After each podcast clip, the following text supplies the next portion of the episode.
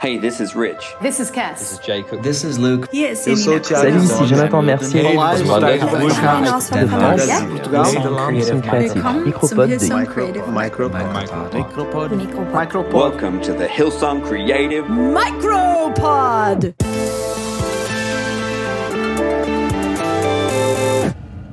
Hey, good morning, good morning. It's Rich here, and I'm with Cass. Good morning. Happy Monday to you all. It's the start of a new week, and we hope this finds you well. Yeah.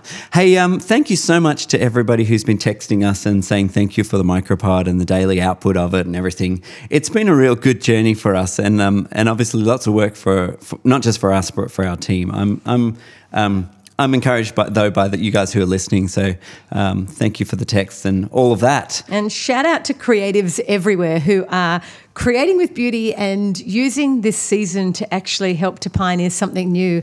I love the arts. I love what they do in society, Rich. I love that they actually help us to think differently.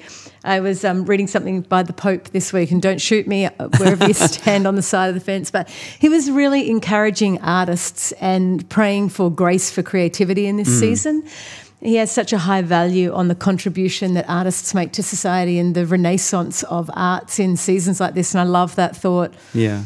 One of our guys, uh, Throfo from Queensland, he, Right. he did the Monday Motivation last week and uh, for their team, for, for Brisbane team. And uh, shout out to you guys. What he talked about was how we are created in the image of God, all of us as creators. And um, God creates and we, we are created in his image. But also we are fearfully and wonderfully made. Made individually, and Right. therefore we all have an individual contribution that we can make. And I, I thought that was so great that that um, that we can um, we are in the image of God, all of us, and we create, like you're saying, we, there's something beautiful we can create, and what we can create is individual. It, Right. There's something each of us can contribute uniquely, and I think uniquely to this time. Right. So that's cool. I love it so much. So, shout out to creative pastors who continue to stir and encourage gifting in their people in this season as well. Yeah. Uh, the other thing um, I think that's good to talk about real quick is just, uh, you know, it's on another Monday, another start to a new week. Right. And I'd like to encourage people to just keep on keeping on. Right. Because it's so easy to get sort of fatigued by just the day in, day out routine and the week in, week out routine. Right. And yet, uh, it's a new day.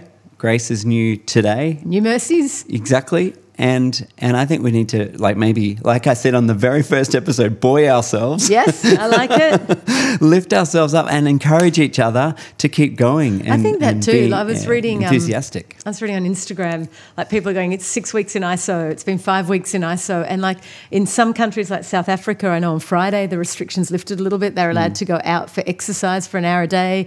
We were talking to Jonathan, who's our French pastor, and he said, look, the restrictions are easing a little bit. We don't need our slips to go out shopping Yeah. anymore. And um, we meet with our creative team every Friday globally, and they're all like communicating where they're at and what's going on.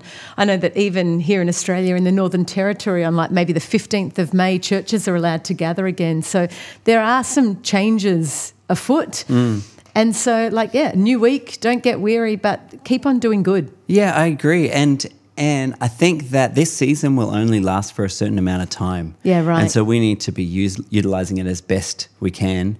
Um, even last week, uh, uh, we were talking about it again. But when I spoke to Dean Ussher in his driveway uh, in the car, um, we were talking about what we're, who we're becoming, not just what we're doing. And I think that's an encouragement again in this new week uh, Yeah. to think about who we're becoming in this season and to utilize this season for becoming more Christ-like. Which I love that because um, at the start of the year, we talked about a year worth framing. Yeah. And I don't know if you remember, you can find that message on, I think, YouTube and all sorts of places at the moment. But I have a 2.0 thought to share this morning, Rich. Okay. And um, it's called It Ain't Varnishing Day Yet, Okay. right? Good. So I've just been thinking for our team about, and, and to anybody who's listening actually, about where you find yourself this year. I've been so struck as I've watched um, people posting stuff. One of our guys, Gabe Kelly, posted this calendar, and it kind of is all great for. Um, January, February, and then in March it just begins to fade away until you get to April, it's gone. Um, May's disappeared and like all the months have just kind of blurred into each other. Yeah. And then one of our girls posted kind of a tongue in cheek um, post this last week and said, This is a year not even worth naming. And then we had a train wreck on our mega prayer night, actually, um, a worship fail where the drum screen fell onto the keyboard and in the middle of prayer time, everything smashed into one. And I wrote on my um, Instagram, caption this, and somebody wrote back, uh, This is what 2020 feels like.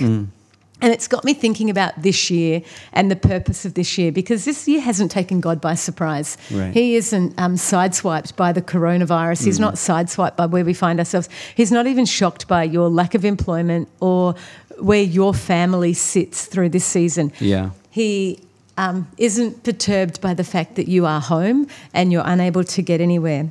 And so it ain't Varnishing Day is a really cool tradition. Um, Varnishing Day began in art galleries in like the 19th century, and artists had had their pieces hung in exhibitions.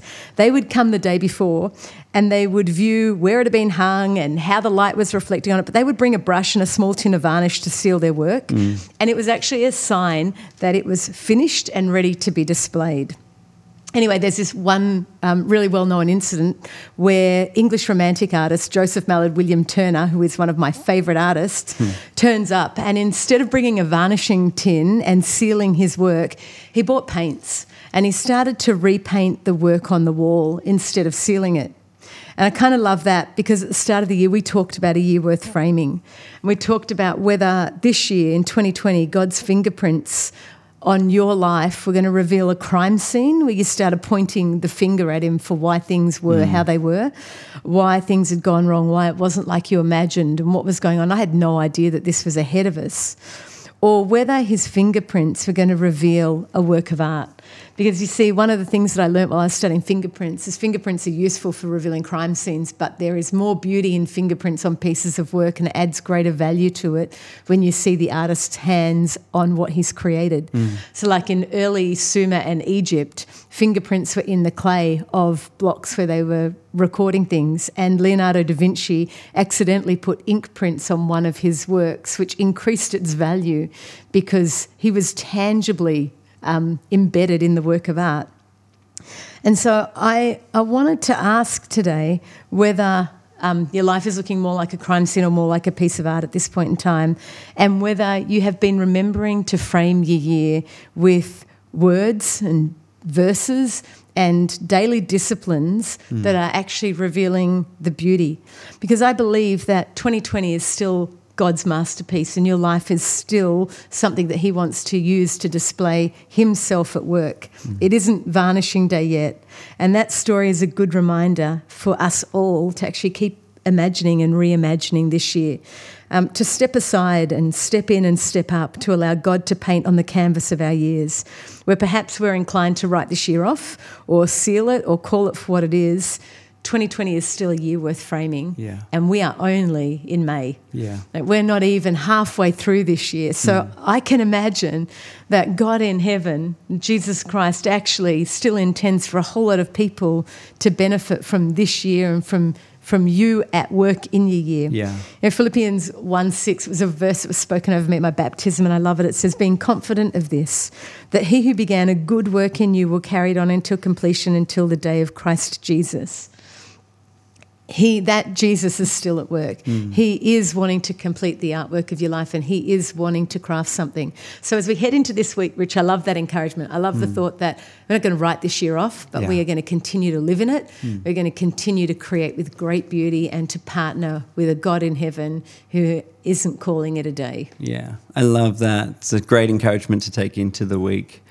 And so, as you're listening, why don't we do that? Why don't we lift ourselves up, shake ourselves a little bit, and go, All right, God, what have you got for me this week? How can I enter into all you have for me? Right. And uh, you're reminding me as you're talking, Cass, that in Philippians it also talks about how how it's um, how we do the work of um, outworking our salvation.